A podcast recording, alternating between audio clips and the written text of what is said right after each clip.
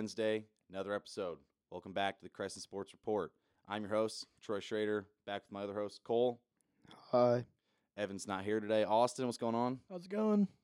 All right. Uh, real quick, just wanted to shout out the uh, Crescent producing all these episodes. They're the ones sponsoring us. It's Crescent Magazine. Go ahead, follow us on our, all, all our socials. Crescent Magazine on Instagram, Crescent Magazine One on Twitter, and UE Crescent Magazine on Facebook. Definitely follow the Instagram. Super active on that. Now, real quick, I just want to start off by saying somebody here made their ESPN debut yesterday, and it was not me or Cole. Yes, I did. Round of applause. Round of applause. How was that? Um, so I was nervous like the whole time leading up to it, and Mhm. I don't. I we can talk about you because Yeah. you have made your ESPN debut. It's I been have, a couple of months, but um, the whole like day leading up to it, I was just nervous as hell, like butterflies, and then Mm-hmm. It started to set in once we were like practicing the open. Like, oh Yeah.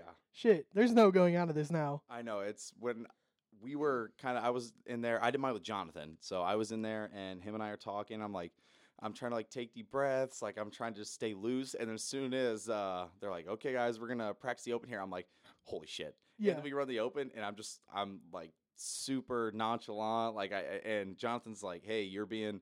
Super energetic when we're talking in the booth, but with this open, make sure you're keeping that same energy. Like you got this, don't worry about it. I think we did the uh, open three times because either I messed it up or something got messed up. But towards the end, I was like, oh my god, like I was like shitting bricks. we we restarted one of your opens because you said he hit the crap out of that ball, and I'm like, I don't think we can do that. Like, obviously, you know, through a podcast here, we can Yeah. you know curse, but on ESPN airwaves it's different. I'm pretty sure you said he hit the crap out of that ball, and we're like, oh I yeah, did. we had to restart that. Yeah, you can't. They're like, can't say crap on air. I'm like, oh, like I mean, I, I figured I was gonna be accidentally dropping like actual curse words, like, damn, he hit the shit out of that one. Yeah, um, my parents listen to this, so they're not gonna be happy when I say this, but that's that was one of my main worries. Like, I was gonna be like, oh shit, like if if a play happened. Luckily, that didn't happen last night. But one of my biggest like things is, you know, last week I ran like my my train of thought just stopped and I said, "Oh, never mind. I don't know what I was going to say." You can't do that Mhm. on TV. Like you have to have a thought. yeah, you have to stay locked in, and even if you kind of take like an awkward pause, it's still gonna sound weird, but you can't just stop talking. Yeah. I think I had maybe one of those moments where I sort of stopped, but it was because a play was happening, and Jonathan started to give a play-by-play, so I was in the middle of a thought, stopped, and just let him talk. But I mean, at least it wasn't like I just cut it off dead air. And on the same note, there were a lot of times where I ended a sentence like I was going to say something else, but like that's how I wanted a sentence and Mhm. like that's how I wanted to end the sentence and I'm like that sounds really weird if you think about it because it sounds like my voice is inflecting like, Mhm. "Oh, you have more to say." And then it's just dead silence and you know. Some of the things I was saying, it felt like Jonathan was not happy with me because I felt like he was wanting to make it a smooth one, and I was saying some stuff that was like maybe a little more like entertainment value.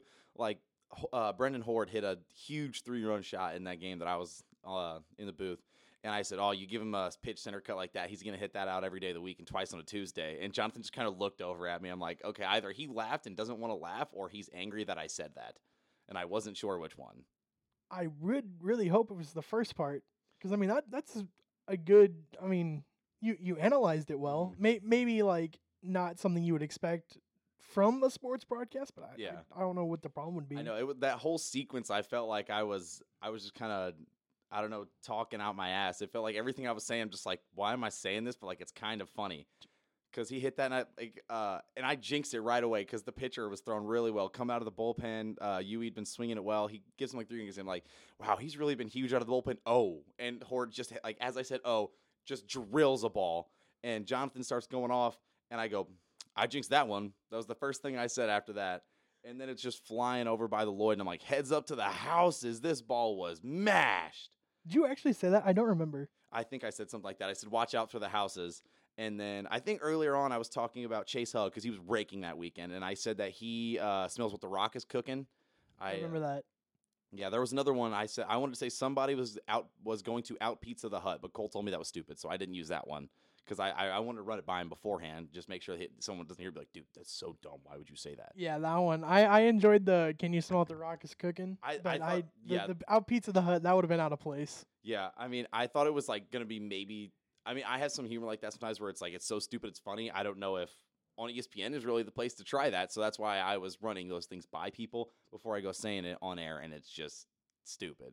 Yeah. Luckily, um, Graham Doty was my play-by-play, and he was really good. He kind of I tried to add some of that entertainment value. I said um, Hannah Hood got a hold of one and it was foul, and I go the people at the baseball field because baseball was playing. Sam was like, they better take cover over there. Yeah, I and he luckily played it off, and I was like, okay, cool.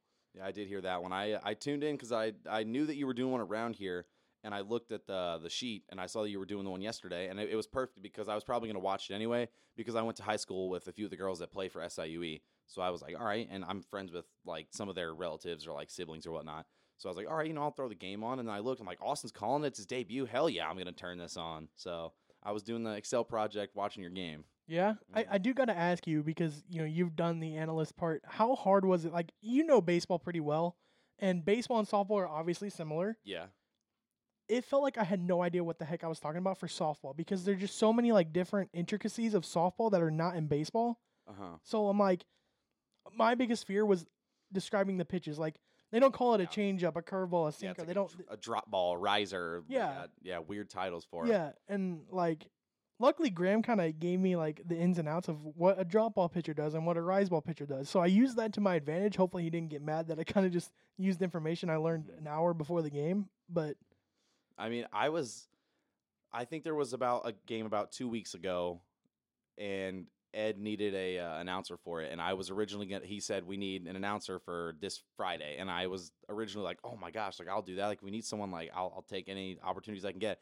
But then I realized I was getting my wisdom teeth out that day, so I that didn't work. But I was thinking about it, and I'm like, oh my gosh, like.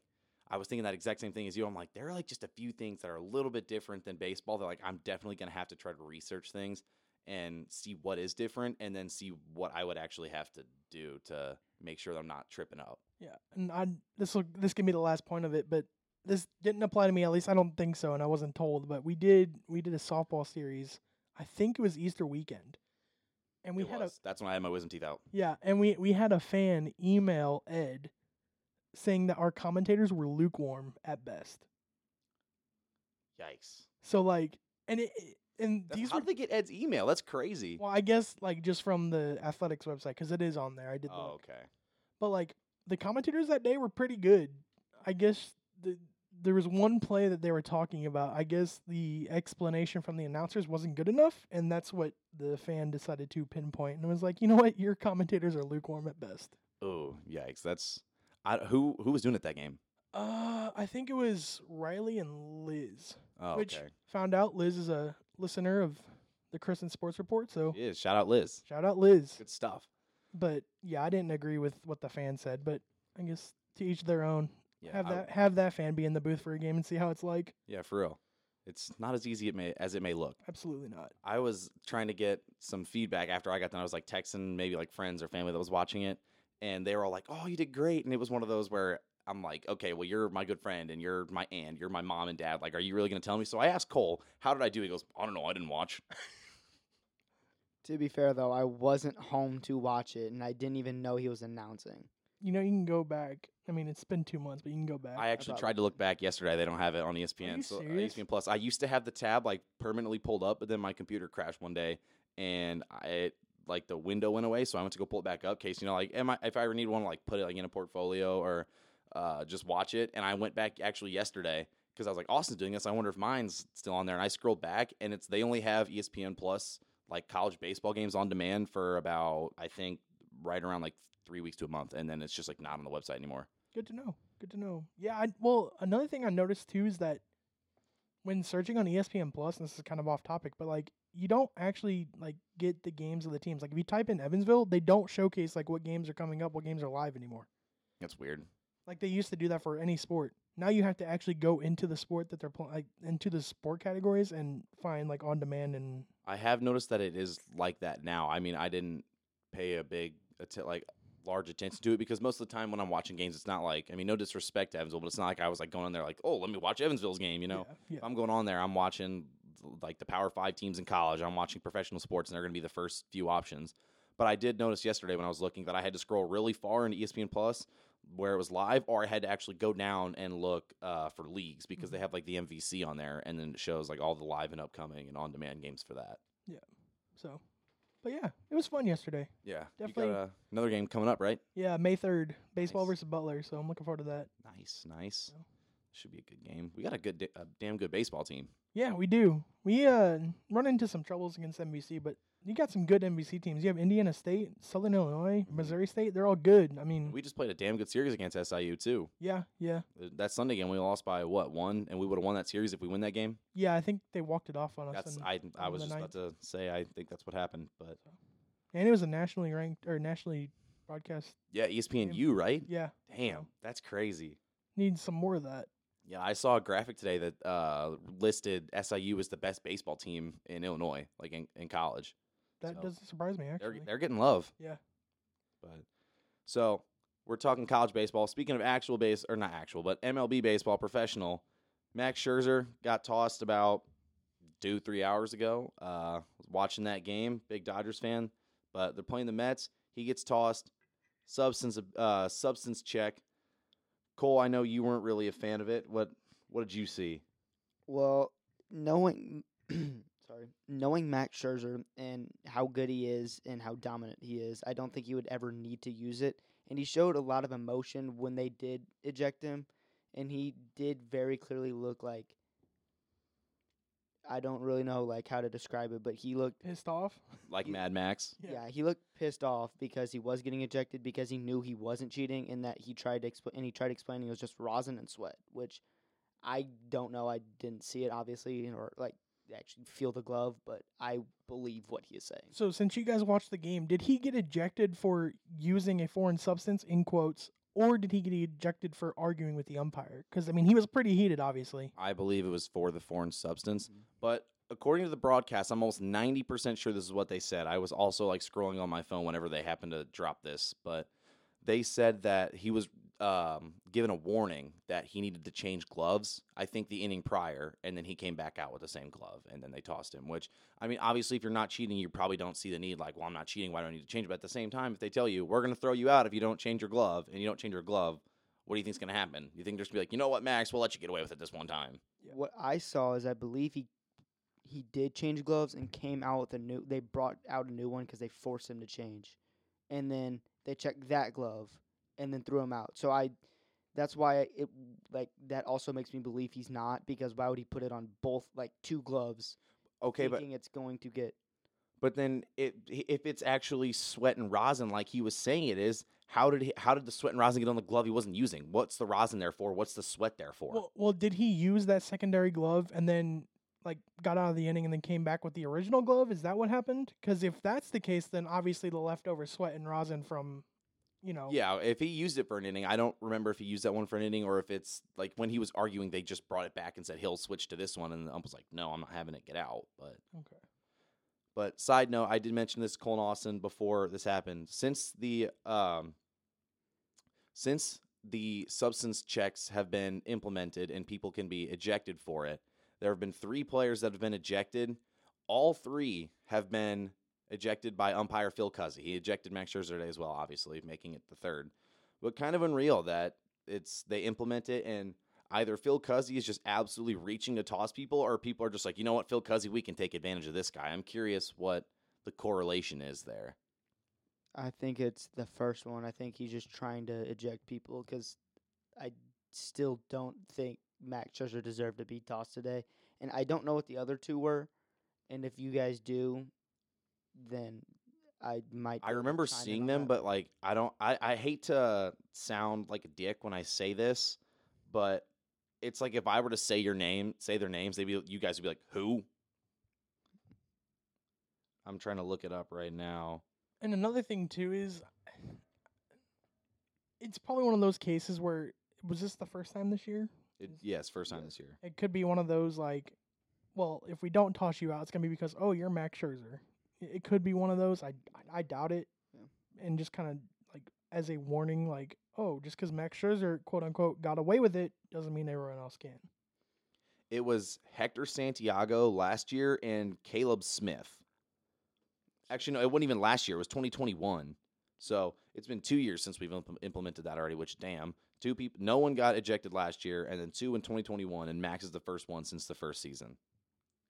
So first time in a while. That's quite insane. I don't know much about umpires besides obviously Angel Hernandez and CB Bucknor. Bucknor, sorry, don't want to make him mad. He'll throw me out. But um, is, is Phil Cuzzi known as someone that like gets under like players' skins for like bad calls or just like Um, I mean, when I heard that he was the one that ejected him, I was like, ah, god damn it, Phil Cuzzy. And it's and I like you said, you only know the name of two umpires, which if you're an MLB umpire and people know your name, that's not a good thing. Like no one's gonna be like, wow, this guy's a fantastic umpire. If I knew Phil Cuzzi's name beforehand, that's not a good sign. unless you're Pat Hoberg who umpired a perfect game in the World Series last year. But That is true. That was the first ever perfect game. That's Yeah. that is one time. I mean, if you're putting up the first ever umpire perfect game, then like, yeah, go ahead. Like, we'll give you your props. We'll probably know your name from that. But other than that, like, I'm trying to rack my brain, and I beforehand I probably could do it, but now like I'm sitting here trying to talk about it, and I have no idea any other people's names off the top of my head. But just got a little alert on my phone. Breaking news: Grizzly star Ja Morant has been ruled out for Game Two versus the Lakers. I see cold cheesing over there, Yes, that means the Lakers are winning the series. winning the series. You think? Yes, because they won game one, right? Lakers did. the Lakers won game one. So if with Ja Morant out this game now, with already having Steven Adams out for this, I believe the rest of the season, and Brandon Clarke out the rest of the season, they're missing three of their top four players. Because let's be real, Dillon Brooks sucks. So But he's an antagonist, so Well, you better watch out. He's a villain. he still sucks. So now that they're missing three other to- four top players, and they already lost game one, that makes it easy for the Lakers win- to win game two, and that means you lost h- home court advantage both games against a team with like the most playoff experience, one of the greatest of all time in LeBron, AD playing very good so far, and then you have to go to Staples Center and try to beat them in at least two of those games because if you don't, then they win the series. Well, this game is in Memphis, so watch out. Uh, Jaren Jackson Jr. might put up 14 blocks and seven steals. He might, he won't. I know what you mean though with the yeah, with the the stat padding, yes. air quotes. What are your thoughts on stat padding, Cole? You, you're always heavily opinionated anytime I ask you anything. So, So what do you relatively, I, I mean, this is kind of an open question. Austin, this goes to you as well. Like on in any any sport, like anything you can think of, I guess. But stat padding, as in the stat recorders are giving you more than what you're uh, credited for, than what you should have, or if you're like Russell Westbrook, what people call stat padding, where he just takes a bunch of shit shots to get rebounds and t- makes his teammates shoot it so he can get assists. Honestly, I don't think Russell Westbrook was a stat patter because a lot of people accused him of like uh, his teammates allowing him to get the rebound, but I think that's a strategic thing with allowing him to get the ball because he's one of the fastest like in the league Mhm. and he's their point guard, a great facilitator. So I think it was they're like, okay, let him get the rebound so he immediately has the ball. We don't have to waste time finding him, giving him the ball. He can just get it and go. I think that's what that was. Yeah, he pushes the fast break so well. Like I, I agree with you there fully. I, So I don't think he was ever really a stat patter, and I think his he he do with stat padding. It is usually like you're just doing and you're just like trying to fill a stat uh stat sheet with like empty stats or whatever, not winning games. Russ was winning games. He got his team to the champion or not to the championship, to the playoffs, and I believe won that first round series. in my opinion, the king of empty stats, Karl-Anthony Towns.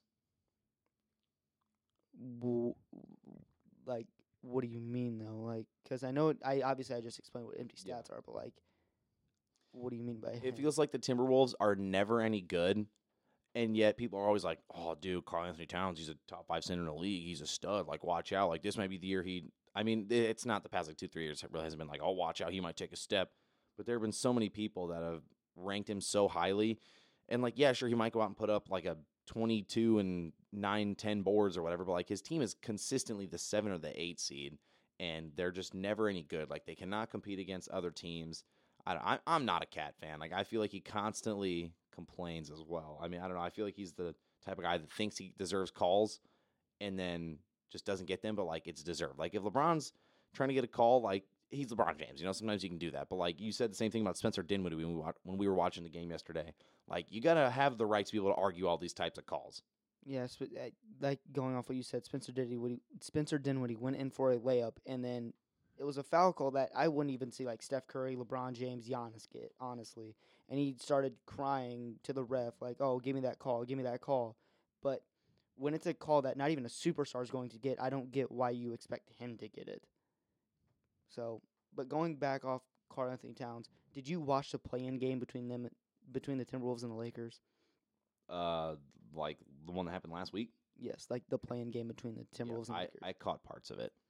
because in that game, I would say KAT had the complete opposite of an empty stats game. Yes, they obviously didn't win, but he did everything he could to keep them in the game. And the Lakers only won by I want to say like single digits. And in that game, KAT played good defense. He racked up a lot of assists. I wouldn't be surprised if it was career if it was his career high because he he was facilitating very well. He shot the shit like shot the lights out of the ball and then rebounded very well. But then he got in foul trouble. They had to take him out late in the game, and then it allowed the Lakers to pull away. Yeah, I mean, definitely a game that is gonna make my point seem bad, but I don't know. I feel like there are everyone has that one guy that they're Yeah. just like way higher, way lower on than everybody else. But Kind of going back to the stat padding topic you guys were talking about. Am I wrong, or do I feel like that only happens in basketball because that's like the only opportunity for that to happen? Because like I don't watch basketball, I watch baseball, football, and hockey, and I just feel like you can't really do that in the games. Maybe football if you're like was- in a blowout and That's it's what like I was gonna say.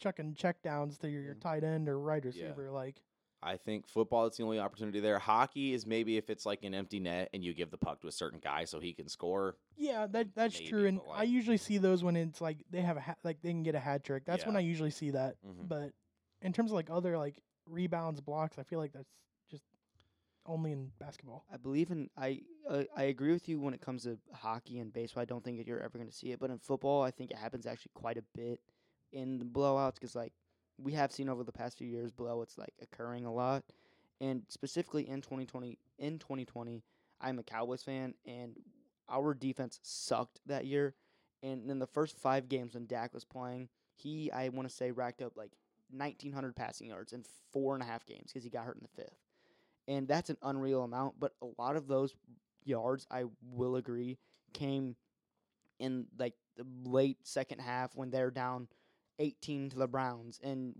he's just chucking the ball really far against a sec like a second string defense and getting a bunch of yards from it, and touchdowns and all of that. I mean, you can't blame Dak for the second right. string defense being out there. It'd be one thing if the defense isn't tr- and uh, with basketball though, like you can tell your teammates, "Hey guys, like get out of the way. Like I can, I want this rebound." Or you pass someone like shoot this damn basketball. But with football, it's not like you you're playing against the defense. It's not like you really have an opportunity like that. It's not like if you're like a wide receiver, you tell your teammates, "Hey, if you catch the ball, lateral it to me, and so I can run." Like I don't, I don't. I, know you're like it's he's it's not his fault for it, it being a second string defense, but there's a reason they're the second stringers. They suck. So it's easy to get yards compared to a first string because it's clear, like a bunch of worse players. I think when you say the term stat padding though, it has like a negative connotation to it, so that's why people think that it's you're doing something wrong. But if you consider football stat padding like or consider that stat padding, Yeah. I I don't I think you either have to remove the connotation from it or you have to come up with a new term because mm. there's a difference in the stat padding that they're, you're doing in football and the stat padding you're doing in basketball. I can agree with that. I I just mm-hmm. when you guys started talking about, it, I was like, I think it only happens in basketball mainly, but I, the only other sport in baseball we mentioned is the, really the only way is if you were sliding a couple dollars underneath the table to the scorekeeper, and it's just like a hit a ground ball back to the pitcher. Dude throws in a 13th throw, like hard hit double in the books. I don't really know what else you can do. yeah. It's not like anything you can do. It's really just if the uh, scorekeeper's got your back or something. And like you said, the connotation of stat pad, like how people connotate it and comprehend it. If you want to use it for when like a pitcher com- or position player comes into pitch and the batters are still actually like a, like trying to hit instead of just going up there like whatever when you're up 11. Yeah, maybe if you're It that's your kind of like of stat Yermín. Mercedes, That's they what I'm put a thinking. position player out there and you're just going up there and hacking, which there's Yeah. nothing wrong with There's that. nothing- Yeah. It's hard to get base hits. You get an opportunity for a free one, like fuck yeah, I'm gonna go out there and Exactly. swing my heart out. I- If you're if you're telling me that you're just gonna look past a 56 mile per hour floater and not crush Exactly. that to That's what I'm saying. opposite side of the river, like Exactly, and that's what that's why I'm. I agree with you guys, and I'm just saying based on like what some people's connotation of stat padding are, you could technically say Yeah. Yermín Yermín uh, situation in this. I'm curious what Evan's take would be on this because I know that Evan is, uh, especially with basketball, he's got some some opinions. I mean, as we all Yes. do, but I know that Evan likes the way the game should be played, not the way sometimes people play it. I'm I, I'm sure he's got a nice take on stat padding that if he were here, he'd definitely be willing to give it to us. We might have to ask him next week because I mean, I, I it might not be relevant next week, but you never know. Yeah, maybe maybe uh, uh the very obvious case shows up in between this Wednesday and next, and we can bring it back up. Well, Russell Westbrook does have two games in between now and next week, so I mean, there's a chance Russell Westbrook has a s- uh, has a stat padding game. Air quotes around that. yeah, there's a possibility. So I'm gonna I'm gonna transition this. We're just gonna move past the stat padding now, unless you know someone else has one last point to make. Okay, moving past it. But I know that I've talked about my bets a lot. It's been a big segment on here. So aside from betting in fantasy, just the amount of bad luck that I have endured has been unreal. Juan Soto, I'm looking at his StatCast page right now. Heading into today, he was batting. Um, right now, it's, it's listed as he's at 194. I believe that's updated like to this game. He was batting under 180. I want to say heading into today's game, and this dude just gets the un. I, I he's the most unlucky player in baseball. I swear. Last year, he saw the least amount of strikes out of any hitters. This year, he has he's got a 91 91st percentile in hard hit percentage. He's the 82nd percentile in expected slugging. What is that number? 88% in or 80th percentile in barrel percentage. And then his max exit velo is an 80 89th percentile. This dude goes up there, doesn't chase because his chase rate's at 92. So bro swings at good pitches, barrels the shit out of them, cannot get base hits. It was the same thing as last year. I know Cole loves the shit on Juan Soto because he's all about Acuna and thinks Acuna's better, which maybe we can have that conversation right after this. But Juan Soto, one of the most unlucky players. Saw this stat yesterday. Cole's been loving to shit on my fantasy team. I have MJ Melendez on that team, young guy with the Royals. MJ Melendez has nine hard hit balls with the launch angle between 28 to 37 degrees. And a hard hit ball, by the way, is classified as 95 miles per hour or harder. So nine balls hit 95 miles an hour hardy, harder between 28 and 37 degrees launch angle. That's the most amount of those hits in the MLB. Hitters across the league are hitting 500 on such batted balls and slugging just under 1800. MJ Melendez is 0 for 9 on those hits.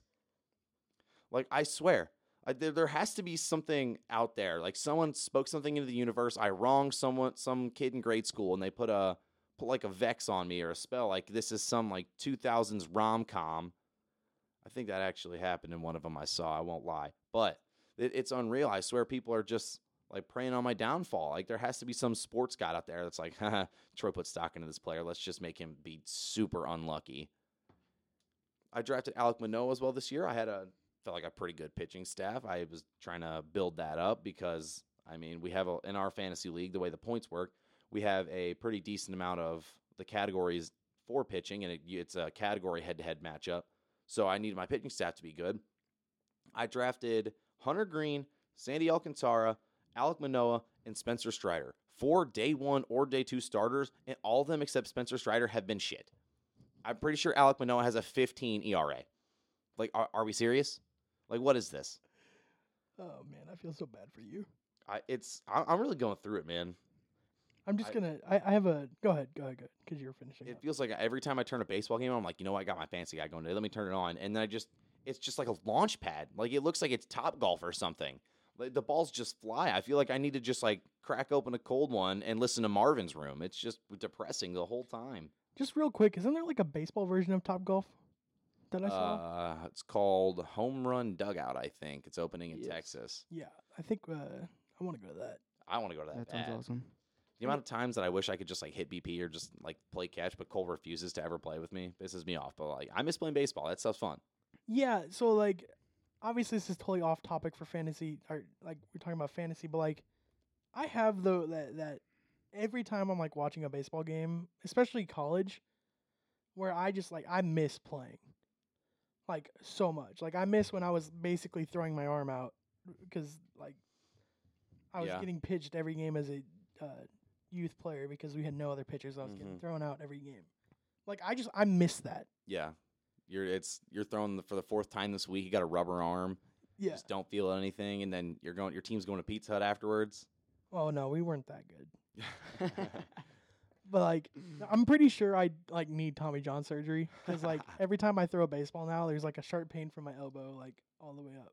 Oh, but yeah, that doesn't sound promising. so Might be something you want to get checked out Yeah. if you're ever worried about throwing probably. again. I'll make I'll make a return. I'll Yeah. just go straight to the MLB. But anyways, like I just every time I watch a baseball game, like man, I I wish I like I miss being on the mound. I miss stepping into the batter's box, even though I went like one for eighteen every two five games. Like I I miss that. Luckily, Cole and I play in a league back home, like a rec league, and it's for a lot of people that are just kind of like, oh man, kind of miss playing baseball. So, I, I mean, I'll admit, you play Sunday at 11 a.m. A lot of people are showing up to the game hungover, but not me, not this guy. I take the season way too serious, so I'm showing up ready to go. I've got, I'm like four or five waters deep. We're playing middle of July. It's hot as shit. All these guys are throwing up because they had too many, too many cold ones the night before, and I'm just shoving on the mound. Not actually. Is I'm it, is it like is it actual baseball or is yeah, actual baseball. yes. Sometimes it's just guys that used to play in. Uh, they used to just play like high school baseball, but some of the guys are actually pretty good. Like there's some teams that do take it really serious. Like there's a guy that played. He was in spring training with the Astros a few years, and he's like he's won the league MVP the last like or not the last few years. One of his teammates does. Weirdly enough, this guy, like I said, played professional baseball for a good while. Played Division One baseball, and his teammate, who's a kindergarten teacher, is winning MVPs over him in our league. That's awesome. Yeah. And it's crazy enough. Like this guy's a kindergarten teacher. He's like six five, sleeve tattoos. He's one of the scariest looking dudes I've ever seen. And they're like, oh no. Does he have that like goatee that's like really rugged and? Uh, like- he has like like scruff facial hair, not like a goatee, but it's kind of like one of those where he's it looks like he's got a five o'clock shadow all the time. okay. But he looks very intimidating, like very scary. He kind of has like that. I kind of like his eyes are always like super close, so he looks like he's like glaring at you. He's he's intimidating. I won't lie. Like whenever I'm on the mound and he steps up, and I'm like, oh god damn it, I gotta pitch to this guy. Are you kidding me? And I, I'll be honest, like I never give him anything to hit. Playing that whole team sucks ass. Like last year we played them, and uh, we played in a doubleheader. You want to know the scores? First game, 24 to one. Got short game. Second game, we lost 18 nothing Oh God. this was also like one of the first few weeks, and we're we're one of the teams that just goes out there and tries to have fun. So like some of us do take it serious, but we're also like, you know what, like let's just have some fun.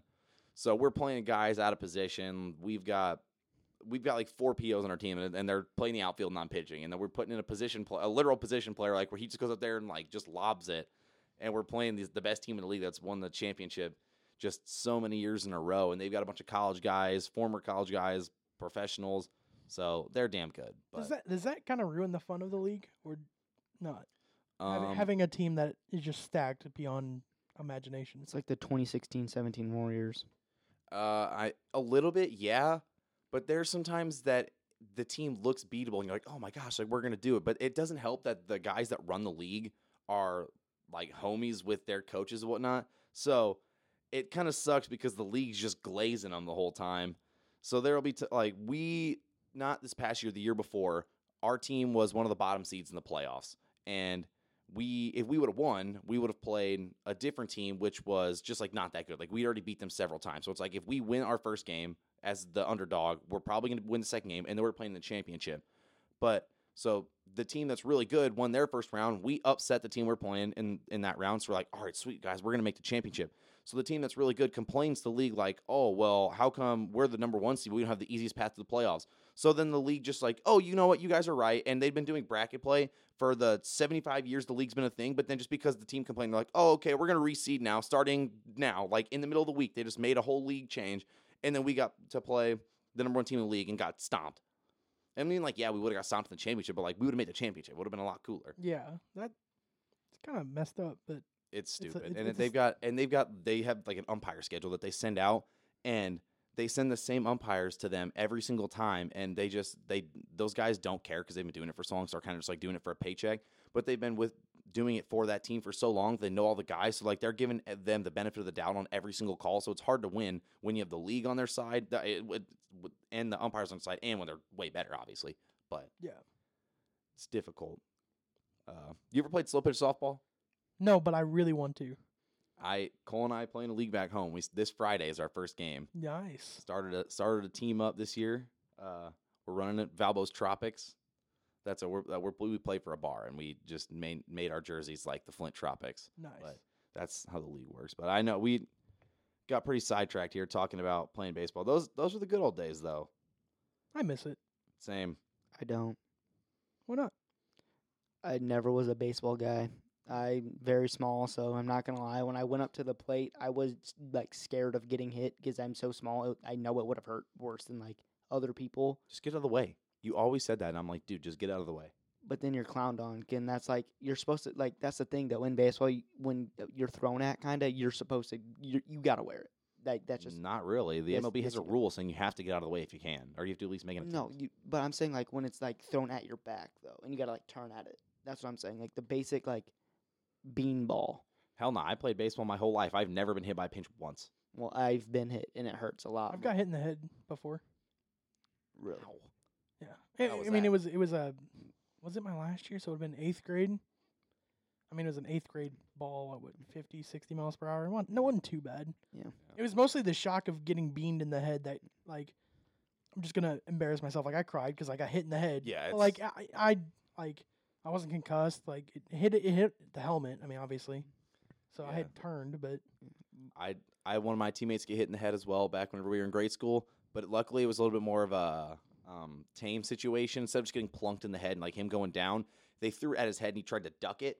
They didn't throw it at his head on purpose, but the ball was coming at his head. He tried to duck it, and then he stood up thinking it was past his head, and perfectly timed it up that it skipped off the top of his helmet, and he like launched the ball. Like the baseball went probably 35 feet in the air over the grandstand, crossed the street, like it was over the backstop and everything. Like I never seen anything like it. It was like a it, the, his helmet acted like a trampoline. see, see when you started talking about that, I thought you were gonna say he didn't bring his bat down, so it would have been a foul ball. I thought you were gonna say he brought his head up too early and hit him in the jaw. uh, Cole, knowing him, it would have. It was Parker. It, it probably would have. It's I, no disrespect if Parker's watching this, but like I could have seen it happening. Part he's just he was one of our friends back home that's just like super like at the time Super was goofy. he was kind of like goofy just had loved to have a good time he was always laughing kind of uncoordinated at the time but like he's because he, he was like 6'1 6'2 as like a 13 14 year old kid so it's like it, it takes time to grow in your body then but it was like anything that happened to him physically it was always just kind of funny to watch because he was like he just get hurt and then just kind of smile about it but I gotta. So actually, I want to ask this question. So Cole, what was your sport? Uh, basketball. Do you, mainly. like, do you still play? Like, I mean, do you miss that? I I mean, that's kind of like yes, what we were I talking about. miss it a lot. Yes. Like, you know, you're watching like, you're probably not watching Evansville, but like, you know, when you're watching NBA, you're like, man, like, I wish I was still out there. Like, I do. Well, obviously not for the NBA, Mhm. which would have been awesome, but yeah, no, I miss it. But like the big difference between basketball and baseball is like baseball all throughout grade school is like so you're obviously gonna start getting like somewhat competitive in baseball, like probably fifth, sixth grade. Am I? Would you say that's? yeah, Well, my dad was always like the coach for me in baseball, and so it sucked because like, as a dad, you're not gonna yell at other people's kids, but you you're not like scared to yell at your own. So like in baseball, if there's like since I, I was a center fielder, so I was always, like supposed to take control in the outfield, and if there was a ball hit directly at someone and they dropped it, my dad would still yell at me for not taking over. Or like if it was mainly their ball, not hit directly at them, but like it was their ball and they dropped it, I was yelled at because it was supposed to be I'm supposed to be the one taking control in the outfield. And I could have gotten to it. mm-hmm. But in basketball, he was only my coach up until fourth grade, which since it's not like that you're really young, you're not gonna take it seriously. I was able to have other coaches and they were able to like teach without just yelling at me, kind of like my dad was. So I don't think dad just yelled at you just for the sake of yelling at obviously you Obviously not, but but he our our dad is very very competitive Mhm. so even just being the coach if our and i'll be honest both cole and i's teams sucked like we were not any good and so whenever teams lost my dad would get angry but it was also like you had whenever your little kids like you know you see your like professional players getting angry so the kids get out get out they might slam their bat they throw their throw Mhm. their helmet but my dad didn't want to yell at any of the other kids so it's like if cole and i would which obviously we're competitors as well you know you get it honestly Yeah. so like our team's playing terrible. Other kids are like spiking bats, throwing everything. I come down and I like I get angry and I set my set my helmet down in my bag hard and then I get my ass chewed. That was, but I think it was just one of those where it was like to set an example because it was Yeah. one of those like that behavior like at that age, like when you're an eight year old kid and the whole team's just flinging shit, like that's not that's not acceptable. So I think our dad used that as an opportunity to just tell everyone Yeah. else like cut the shit. So it worked for my team at least because towards the end there like I, I never really learned. I was that kid when I was 14, like everyone else is doing nothing and I get out and I'm slamming shit. Didn't help that I sucked ass at hitting. So like I tried so hard to not be bad at hitting and then I was still ass at it. So that's why I took, took up pitching because I couldn't swing. To be fair, when he says he set his helmet down hard in his in his bag, No, that was an example. There were times that I was flinging. yeah, it. no, I was gonna say he most of the time he threw it. He he like he threw it. He like he wouldn't like chuck his bat, but he would like walk up to the fence and like kind of give it a good toss at the fence. Tell you what, there were times if I struck out, you know, you're putting up a golden sombrero game, that dugout stood no chance. that bench was taking a beating. Yeah. It's funny now to look back on it and laugh. Um, I feel like I got unlucky. It's not unlucky. Like what I'm about to say here means no disrespect to the coaches I had, but like, and obviously, like, look at me now. There was no way in hell I was gonna make it big leagues. Like, I am not in ath- any athletic shape. Like, I was not that talented. I got a funny story for after you. okay, but like, I I felt like I only had one. I don't want to say legitimate because I feel it feels like I'm like talking bad about the other coaches that I had. But like, I only had one legitimate coach for two years, and then he stopped coaching because he was just getting old. And like, he he was the coach where like you get yelled at, but it was one of those like you're gonna get better from this. Like it- it's it's a it's tough. Like, Yeah. and I I enjoyed that because like when I had a bad outing, like he would like get upset, but like I got better from that, and I I missed that. And then once he retired, again, no disrespect whatsoever. I mean, they're probably not gonna listen to this. I don't talk to their sons anymore, but like it just it didn't mean much. Like and not only that, like when we had the actual legitimate coach, we had like six pitchers. So like I wasn't getting thrown out every day. Like I'd, I'd legitimately have like a schedule where I'd pitch one day and then I wouldn't pitch the next game, but maybe the next one. And they were four or five days apart. And even when we were younger, uh, you know, I don't know how long ago it was that they were doing that to you. But say like 11 years ago, you're or 10. Like if you have a coach nowadays that's throwing a 10 year old kid out there every single game, they're gonna get their ass chewed. Like Yeah. there's so much that has been learned about keeping like arm care and keeping your arm healthy that if someone did that now, it would be like all hell would break loose. Is this still a thing that like kids and like people are having Tommy John surgery a lot earlier now, like in high school yeah, because Uh, of this? Yeah, I had a few of my old high school teammates that went to college. They were a year younger than me. They went to college. There was like three or four of them that went to college to be pitchers. And their freshman year, all but one of them tore their UCL and had to get Tommy John. That's wild. Yeah, I've seen some stories of people in high school or great like late grade school or something where if they're planning on going to college, they'll just get preemptive Tommy John. Like they don't even have anything torn. They'll be like, "Oh, I'm just gonna get it and sit out a year, and then that way, whenever I go to the next level, like I won't be at risk." Makes no sense. Yeah, to I me. was gonna ask that. Like, obviously things can still happen. You can still get injured, but like once you get Tommy John surgery, does that kind of like, quote unquote, stop that problem? Or I, I don't it- know. I don't know what it does. Mm, I don't think so because I want to say Ben Joyce, like the dude that pumps like 106 consistently. I want to say he's had it multiple times. Uh, yeah. So it doesn't stop the process because they replace the ligament. So d- whatever wear and tear you've built up on that ligament throughout the time that you've had that, depending on if you've uh, had Tommy John or if it's the one you were born with, then like it slowly gets like more and more damage, more and more used. Like if you take good care of obviously it's gonna. It's just like anything. It's not gonna uh, get worn out as as much. But whenever you get that new surgery, then you slowly like build its way back up, build its strength, its uh, like elasticity or whatever. And then once you start back up, it's like it's a fresh one like you've never thrown before. So there's some people that come back from Tommy John throwing harder because their Yeah. arm is more healthy. But I it doesn't it definitely does open you up to uh, being healthier longer, but it doesn't completely shut the door on injuries. But my funny story to you earlier made you think of that, or made me think of this because you were like, uh, I wasn't going pro anything. Just the other day, Cole was like Cole shitting on baseball just a little bit ago. Just the other day, we were watching baseball. Cole goes, Yeah. "Man, wish I would have played baseball. I definitely could have went to the MLB." Yep. I was. I genuinely like. I was just watching the game. I'm like, damn. If I actually like cared about it, I could have.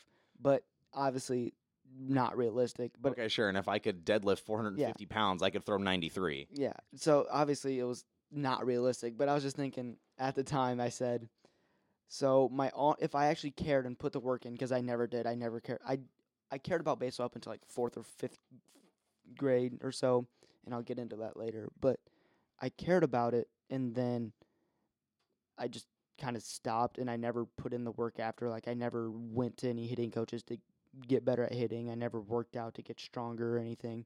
So my arm is pretty ass and my hitting I I'm a good Not a hit. noodle, guys. I'm a good hitter, but I'm a singles hitter. Like I'll go up there, I'll hit I could hit probably 350 and I want to say last year I hit about 325.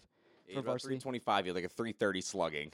yeah, like all my hits were single. I can't I can't say anything because I was like I was in the league where like you pitch but everyone bats like even if you're on the bench. So Yeah. like people compared me to Lance Lynn because I was pretty accurate as a pitcher, couldn't sh- swing for shit. Like hey, I was I was in that same boat. there was Don't there was there was one game and Cole, you can get back to your story, but I roped a triple down the left field line and I was just like uh, basically the same form body. I was just chugging my ass around the bases and everyone was going crazy. I get to third base and he goes, "If there's a pass ball, don't run. You need to catch your breath." Because That's funny. in, in the league, there's a lot of pass balls, so you would Yeah. steal home often. But they're like, just don't Mhm. run. And then luckily, like first pitch, the the next guy like roped a single, so I just Yeah. trotted my way home. Yeah. So, nice. It's but everyone, e- even parents are coming up and like, and like they change teams. And they're like, you hit a triple? yeah, I know.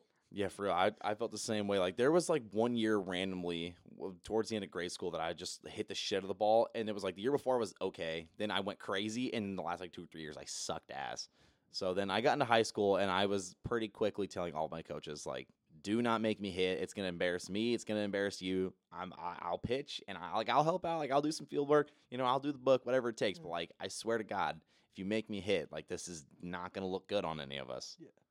Anyways, Cole, sorry. Okay, so going back to what I was saying, like you look at my frame, I've it's not obviously I'm not big at all, so I couldn't throw because my, my I like Troy said I have a noodle. It's a bad arm, and then like you said, 325 average, 330 on base, like or Slugging. slugging. My bad. I every single one of my hits last year was a single except for one. I had one double, and that was it.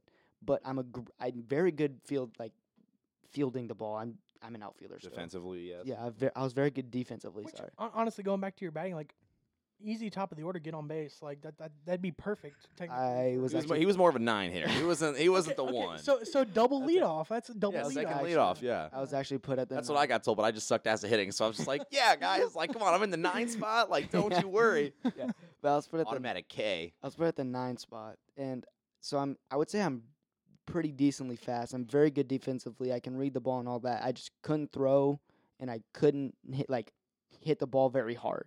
So like I feel like if I put in the work, I was thinking, and lifted weights and did all that, like actually cared about getting bigger, I th- thought I could have been a decent ball player, and then worked my way up. Obviously, I don't. which I- not I have I haven't known you long enough, but like when you said that, the mental image that was in my head is of a ball just squeaked to the fence. I can just see him throwing it, and then it's just a dribbler to the cutoff. Just because you said you couldn't throw that hard. There were so Um, many times where I would be at his games last year, and he'd be in like shallow left field. I'm like, not "Oh, shallow. come on, I know what you're talking about. Not shallow. Well, not necessarily uh, any specific throw, but he'd be like in left field, and I'd be like, "Oh, gun him, Cole, let it fly." He comes throwing it home from or throwing it home from left field, which is not a super long throw depending on where you are, and it's like a 14 hopper. It's just like it, at the like by the time it's there, it's not even a hop; it's rolling. I'm like, dude, what the fuck? We're not throwing a bowling ball. Like, get it in, man. His coaches all the time were like, "What are you doing? Cut it loose." And he's like, "I am." yeah. Um, I never since like I said, since I didn't really care at the time. Whenever we'd go to our practices and like warm up, me and my throwing partner would actually like we're supposed to have like a 10, 15 minute throwing routine. Me and my friend or my throwing partner spent I would say a good three minutes actually throwing the ball, and the rest just like doing dumb shit. So I never, and that started like freshman year in high school. So I never like grew my arm strength, and ever like even high school or senior year, my arm was ass. Yeah, uh, there's so many times where not necessarily even baseball. I'll do anything. Like I play intramurals here. Like whenever I get the chance, I played flag football. I played quarterback, and I was I've never played actual football in my life. I've like gone to games and watched a lot of games and stuff. But I go out there first game of the season. I'm tossing tutties left and right. I'm just letting them. I'm slinging. I'm like, you know what, man? Should have played football. I, def- Yeah. I definitely like. I could play football. You- You're bringing up intramurals. I have a bone to pick with you, frat boys, because it takes the fun out of someone like me who just wants to get in, back into a game for the love of it. And I'm just getting like, I, me and my buddies joined the basketball intramural last year, and we played probably the uh, easiest opponent, and we still lost by six. And we're like, if we're playing Sig Ep, we're getting doused by 40 points, and it's not even gonna be close. Don't worry, we were playing Sig Ep and getting doused by 40 points. Like hey, this is this is the other guys. Like we're. Yeah, I mean, there were there were. I mean, we like we'll keep it close, but like we're not the ones that are like the powerhouses that you run into. Like, oh god, we gotta play them. Like, Yeah, but still, like, But yeah, I, I get Gi- what you're give saying. us give us non frat boys like some love. Like let us win a game or something. I wish that they would just have like two like the two best teams just play each other, and then everyone else would actually like play for Yeah. something because then it feels relatively even. yeah. But it, it's the same. It's with every sport. Like I'll play pickup basketball. I'll hit a few threes. I'm like, I could definitely be in the NBA. Go. To, I go to play baseball. I'm playing catch, and it's like I'll, I'll uh, throw like a bullpen. I'm like, dude, I'm throwing gas. Definitely. Like so, they're calling my phone. Tigers. Tigers need some pitching. Where's I- the scouts when you need them? Yeah. Real. I threw 95 one bullpen. Just the cameras weren't on. Not actually. It was off about like 10 miles an hour. okay, and I nuked ten home runs in my eighth grade year. What are you talking about? Yeah, I was off by 10 miles an hour. Throwing 105. Oh, Yeah, Ben Joyce style. But did you get Tommy John? Uh, maybe, maybe might have to. Maybe that'll actually help me get that extra oomph. Maybe if I wanted to, you know. Throw 110 this time. Yeah, yeah. Realistically, though, there are times where like I've thought about it, like you know what, maybe I am gonna try to start playing baseball game. But I'm like, nah. Like I, if I wanted to say hypothetically, I was like, you know what, I'm gonna work my ass off. Like if this was like last year, two years ago, like hypothetically, gonna work my ass off. Two years from now, like let me try to like walk onto the baseball team. That I feel like that would suck. Like if you're a, like an actual walk on, walk on, I feel like that's just not fun. There's just so much that change. I, I don't want to say changes, but there's just so much in each like sport that we're talking about that like if you miss like a couple of years, you're gonna be behind. Even if you like bust your ass like you're saying and trying to get back into it, you're just gonna be so far behind. Yeah, and uh, if you're a walk on on a big team, especially like a college baseball team or a college football team, basketball maybe because they don't hold as many people, you have maybe an opportunity. But you're there's 40 guys, 45 guys on a roster, only nine guys on the field at once. It's definitely not easy, especially because like with scholarships and whatnot, like eh, some of these guys are good and they're getting paid. So it's like, oh, okay, well, I'm good. I'm getting paid to do this, and I've been doing this my whole life, so I'm used to it. You take a few years off, and you're like, let me try to walk on. You're you're paying to play the sport. You are taking away time from your classes, which obviously all the student athletes are doing. You're taking away time from your classes. You're paying to play, and then you're the 15th guy off the bench. Like that's not super fun when it's super time consuming as well. That's part of the reason where I was like, okay, like I say hypothetically that would be cool to do, but I, realistically, I don't think that it would be that enjoyable. And I, I think it's tough too to try and keep a positive mentality during all that. Um, I was talking to Donovan today, Mhm. um, and we were just kind of talking about the situation, like situations, and it's like nowadays, especially, and we're just gonna talk about this now, but with that COVID year, everyone has a um, extra season of eligibility. So obviously, people are gonna use that. Like athletes are gonna use that, and obviously, coaches are gonna run with the success players like, oh, you've been here for four years, you've shoved all four years, we're going to use you for that fifth fifth year. So it's tougher for these younger students and younger athletes to actually like get some playing time, and it's hard to keep a good mentality during that. And I think um, if you do keep that good mentality, that'll definitely show up, and like that'll have put you in good favor um, for your coaches. Just having that good mentality. So. But it is tough, like being the seventeenth man on your depth chart, like depth chart. Yeah, and I I know that our senior year of high school is when COVID started up. Like our baseball season got canceled that year. So I mean, I wasn't playing in in college or anything, so I was like, all right, it doesn't really affect me. But I some of my teammates were going on. And I'm like, well, this kind of sucks for them because what are what are they going to do? You know, Mhm. because it's you're coming into the season, you've got that you're bringing back you literally your entire roster, and now you're new. Like, what makes you be like, I'm to beat out one of these guys for a spot? Which like some of them did. So congrats on them because like some of those guys were talented but it's not easy. And then especially you those uh, the incoming freshmen, like from when we were seniors in high school, like we go to college, they'd already been offered, they'd already signed. But then you have the people below us, like in between us, our age, and Cole. That's difficult for them because then it's like, okay, we already had a roster of 45 guys. We're bringing in 10 more freshmen, and we're only losing five to 10 guys. It's like at that point, you don't even have to recruit. It's like, Yeah. how, how is it? Is there going to be roster spots open for like these young guys? which I mean transfer portal. Yeah. Like, and and granted that goes both ways. Like you're losing guys, you're bringing guys in through the transfer portal, but still, like that that changes so much in every sport that has it. Yeah, whenever I whenever I came here freshman year, I was like, I I, I missed baseball because it was one of those where you hadn't played it in a while, and it was you felt cheated like out of your senior year. Like everyone got that last, like our age, got that last part of senior year just chopped off for him. So I was kind of like, all right, you know, I, I'd sort of come to terms with it. But then after one semester, I transferred back home, and I knew some guys that played for like the local JUCO, like the local community college. Like a lot, a lot of guys from our school went to play there, and then some of the guys ended up getting cut for grades and like other issues. So I had an opportunity. Like they asked me, "Hey, would you be willing to come play for us? Like we need pitching, and like the coach wants to see you throw." So I went through. and They're like, "Oh yeah, like you could," but I was like, whenever I transferred back, it was the second semester. I'm like, "You guys have been doing summer workouts, fall workouts, playing fall games." I'm like, "It's February. Your guys' season starts in a month. Like, what makes me think that I'm just gonna be able to just pick it up and start playing at an okay level, and then?" also deserve playing time. Like, why would I spend these last however many months getting myself into shape to be able to play and then not actually even get any playing time because everyone mm-hmm. else is better off than I am?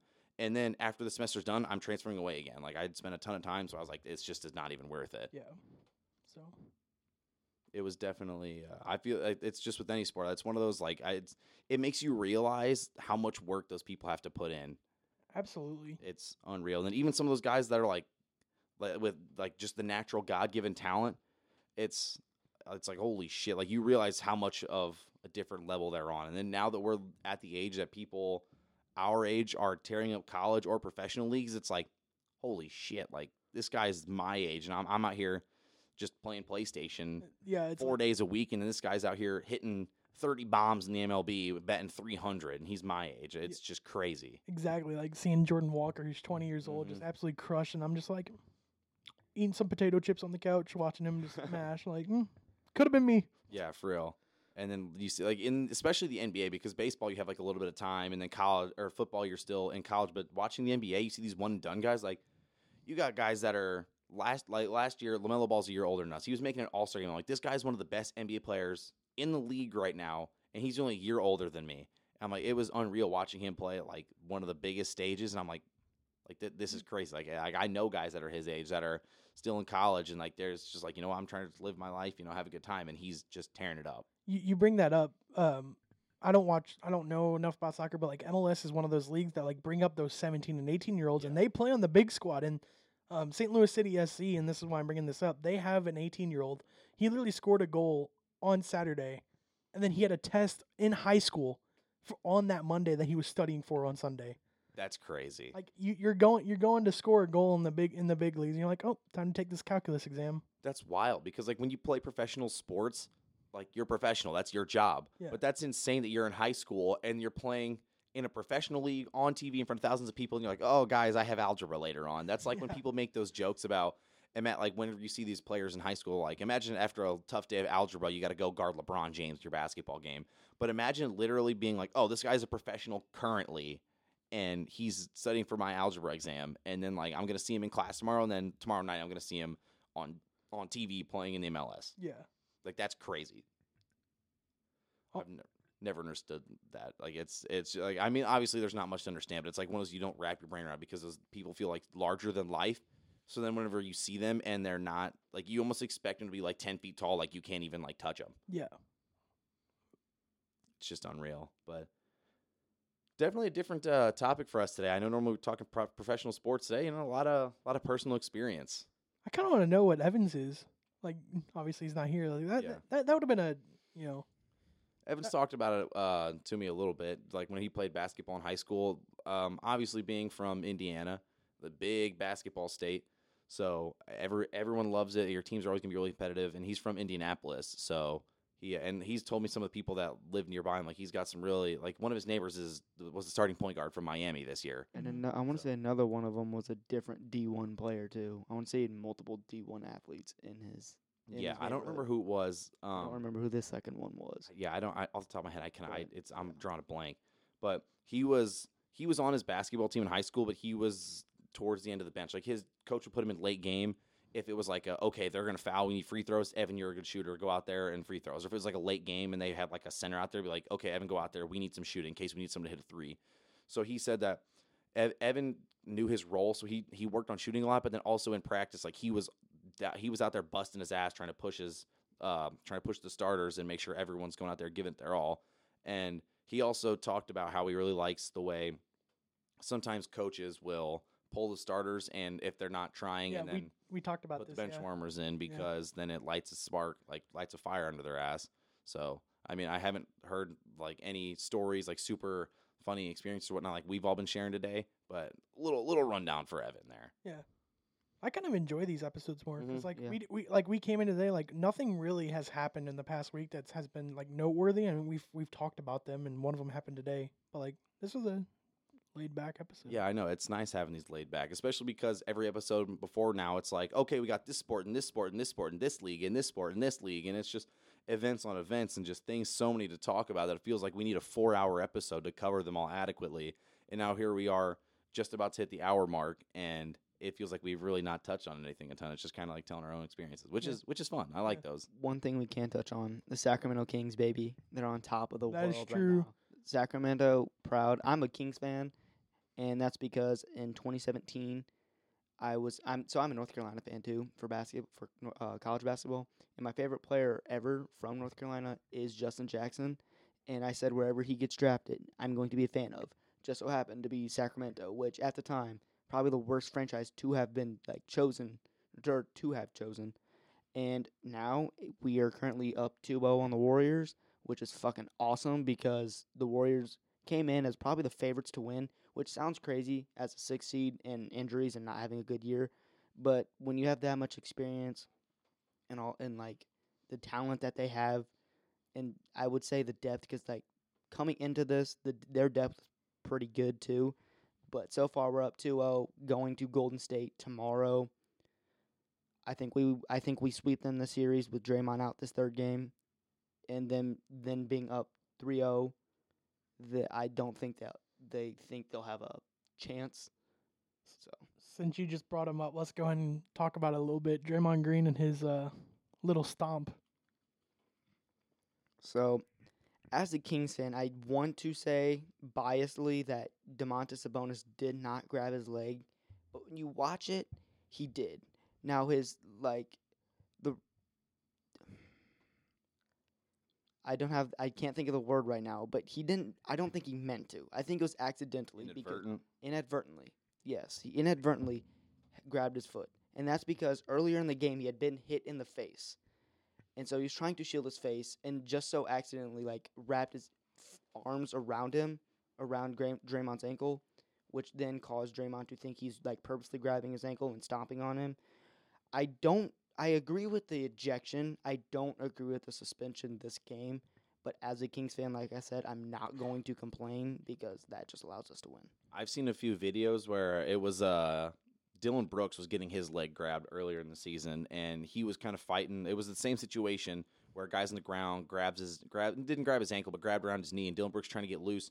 He's kind of like thrashing a little bit, but he wasn't like he didn't jump the way Draymond did and kind of stomp on him. Dillon Brooks just kind of slowly leaned and fell over. Yeah. And if Dillon Brooks is doing that, I feel like he's a pretty antagonistic, like not necessarily dirty player, but He's- people are saying that if he's if he's doing this, like this, this is a correct way. Like you could have easily avoided this. I also, uh, I, I obviously didn't watch the game. I'm not a basketball guy, but the video of Draymond just like, I've seen the argument on Twitter like he was just trying to grab like get his balance. Yeah. Like you can see him like get up and You can- like yeah, you can stomp see- down. Yeah, you like, see him raise his right foot very high and then stomp on it and then use Domantas Sabonis's chest as like a launch pad to get like to jump away. That's that's the shit you see in WWE, just like stomping on some guy's chest to walk over him. Like Exactly. So I, from a Kings fan's perspective, I agree with the ejection and the foul call on Draymond and then the foul call on Domantas, but I don't like the suspension because I don't think, I think one or Draymond's reaction was just caused from what Domantas said, what Domantas did, and Domantas didn't mean to do that, so I don't think Mhm. there should be a suspension at all. Yeah. I think it's kind of dumb. I know Cole was up in arms. We were watching it yesterday, so I was I was planning on talking about that just to get his reaction. But Evan texted me this about the Kings. He said because Evan's a Warriors fan, he said I don't. He wasn't able to make that up. He said I don't need Cole talking shit about the Warriors to me either. And then it sent a laughing emoji. So he's just messing around there. But he said that these Kings this year remind him of the 2014 Warriors. Maybe not the championship team, but the pieces are definitely there. The chemistry's there. The hunger's there. The fan base is fantastic. And he thinks that if they get either one of the next two in San Francisco, the Kings take this series without a doubt. Yeah. I I not gonna lie, I think we already take the series no matter what because the Warriors they've got it. because we because we guaranteed won these two at home. I think we guarantee win the two that we have at home later on if it is to get to that point. Because we are the the Warriors are the worst team in the league on the road and we have seen them choke away a lead in game 1 and then in game 2 just kind of like lose their spark later on too and let the Kings just start continuously pulling ahead and I think that would happen in game 6 and game 7 as well. But I think in game 3 we don't even lose because Draymond's not playing. Does NBA do two three two as their series? and I, I thought they re- they switched it to uh, two two two one. that would take Or- away no, two sorry, um, two Two two. one one one. Yes, That's what the NHL. that would does. take away too long though because they they take thr uh, because they give them rest days. I know, but I think that they maybe do it for like the finals or something. they might do it for the finals, but it's two game. Be, every whenever it's when it's home games for the Kings, it's a game Sunday and then a game Tuesday. Now it's now our game is on Thursday. It's two days in between now. Or I messed it up, something like that. I think two two one one one is the best. Oppor- this is like the best choice. Why is there s- like such? So do they play every other day or is it every? So they play every other day, but when it they switch home team or switch arenas, it's an extra day. They in get one, between yeah, for one travel day. Yeah. Hmm. So I think it would take too long to do that. Does the MLB do that? I don't think they do. I think the MLB is two three two as well. I I don't know. I'm thinking about it right now, and like I can't really picture where these games are being played at from last year's playoffs. Yeah, I don't. I don't know. I mean, The NHL like they're playing every other day. Even like when they tra- like change, like your travel day is your off day. Sucks. Like, so that's, that's- why I'm kind of confused because I watch NHL. But I know I know damn damn well that the way the fans reacted earlier in the year when people when Sacramento introduced the beam for every time they won, everyone's like, dude, what the hell? They're never even gonna turn this thing on. I saw countless memes. Now there's so many people that just absolutely love it. And the way the fans are reacting in Sacramento, I know damn well that no team wants to go to Sacktown and play the Kings right now. on Google Maps, I believe the beam is a location, and when you look up like a description, it says a place of worship. That's No crazy. way. That I want to. I've seen that somewhere. I don't know if it's Google Maps or not, but I It, saw. it might have been like I saw it is. A, edited or something, but it that's could have awesome been, but it I saw it's a location that you can actually go to, and it is a place of worship. no, I don't. crazy. Now I'm pulling up. I'm pulling up But- Apple Maps. I'm Yeah. scrolling all the way over to Sacramento. Yeah, I, I, I just looked up the beam and it immediately tries to autocorrect to the bean in Chicago. I was like, I don't care about the bean in Chicago. But going off That what sucks. So, like you said, it could have been edited. I don't know. I've just seen that before. And going off of what Evan said, I don't think we have the pieces because when you get to the championship, as we saw last year, the Celtics were the best offense in the league and the number two defense. And then the Warriors were like a top 10 offense and the best defense. And you saw the Warriors win because defense is the reason you're going to win that championship. You need to lock down or lock up your like the other team superstars. We don't have a player on that team on the team right now except for Davion Mitchell, and he comes off the bench. So when you have the starters out there and the other and the, obviously like the superstars for the other team, if we are to make the championship, whoever that is, say the Celtics, Davion Mitchell, he's too small to guard Jayson Tatum. you got Swipa. He's not good defensively. He's not that good. He's not elite defensively to like just go out there and lock someone up. We only have Davion Mitchell. We are the 24th ranked defense in the league. So when you get to a championship and you need like that Yeah, guy that's not a good. Exactly. And you need that guy to go out there and lock someone up. We have Davion, but like I said, he's too short to guard Jayson Tatum or Giannis, or if they are So too who do you put on him? Sabonis. exactly. If you do, Sabonis isn't good defensively either. That's why I'm thinking you give us one more year in this offseason. We have a lot of money to save up if we get rid of two players. I don't know their names right now, but we have two players that we could get rid of, and we get a lot of money back. We go and spend that on a defensive guy, on like just a, a small forward to start who can just lock anyone up. about Keegan Murray? You think Keegan Murray is up to that challenge? If you say you run into the Bucks, you think they're like Keegan, No. you got Giannis. He cannot do that. No, he is a sharpshooter and like occasionally like will get a block and a steal. But when I'm th- I'm thinking this offseason we go out there and get a guy like Pascal Siakam or OG Anunoby, a guy that can just lock up whoever the hell they want. And then next year we just run it back, and I think that would be a championship team. Honest, honestly, I could see it. We That's a dangerous squad. because we have the Show. because we have the number one offensive in, in the league, and then you switch Harrison Barnes for Pascal or OG, which offensively, if it's not the same, it's even better than Harrison Barnes, and then defensively, it's ten times better, I think that just would push us into the championship if we are not to make it this year, which I don't think we will. I mean, I don't know. Crazier things have happened. You never, you never know. I guess we'll see. But Yeah. I've got bad news. What's that? Looks like it was photoshopped because I just It looked was? at the arena Yeah. and I didn't see anything on Google Maps. That's so. so tough. That's Which is just quite unfortunate. unfortunate. But maybe, maybe people will start to worship the beam, and it has to officially be listed that. I guess we'll see. but Someone should definitely like apply it as a, like a location, like Yeah. file for it or something. for sure. Get it to be like a state landmark. Yeah, That'd be awesome. one of the wonders of the world. so, uh, before we end, ended, anyone got closing thoughts? This is a good episode. It was. I like this. LeBron's getting number five this year. You think he's winning another ship? Yep. Is this his last run?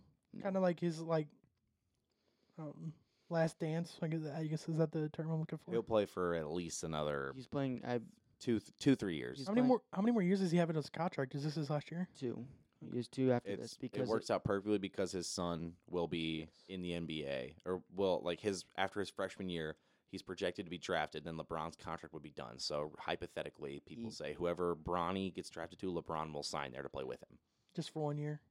He could I play longer. I, hasn't he said he could play till he's forty five? LeBron says he- I want to say LeBron said he wants to. LeBron wants to play till he's 45. I think his prime will like cuz I think he's still in his prime honestly. He's just he's only gotten better. And I think this will last four more years. And then after that, that's when he'll start declining and I, I so I think his championship window is still open for 3 or 4 more years, But depending if they have a team good enough.